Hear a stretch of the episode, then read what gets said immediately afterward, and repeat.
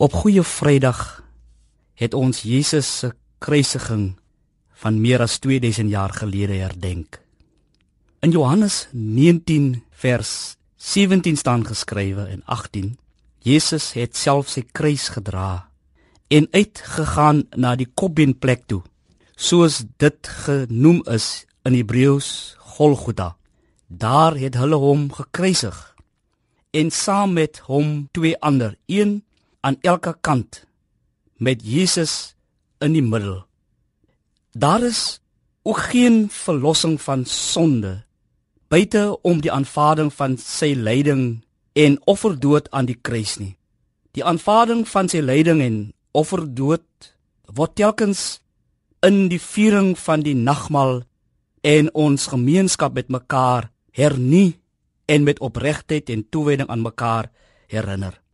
Die kruisiging van Jesus Christus meer as 2000 jaar gelede bring wel die werklikheid van die pyn en die lyding van God se verlaatheid en selfs die dood aan die orde, maar hou ook die werklikheid van hoop, van oorwinning en die opstanding in ons versier.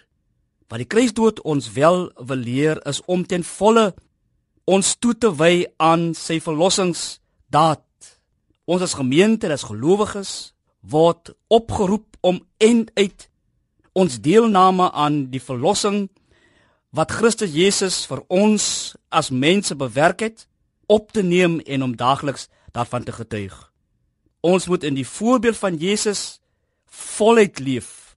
Voluit hom getuig, voluit van die kruisdood vir mense rondom ons vertel.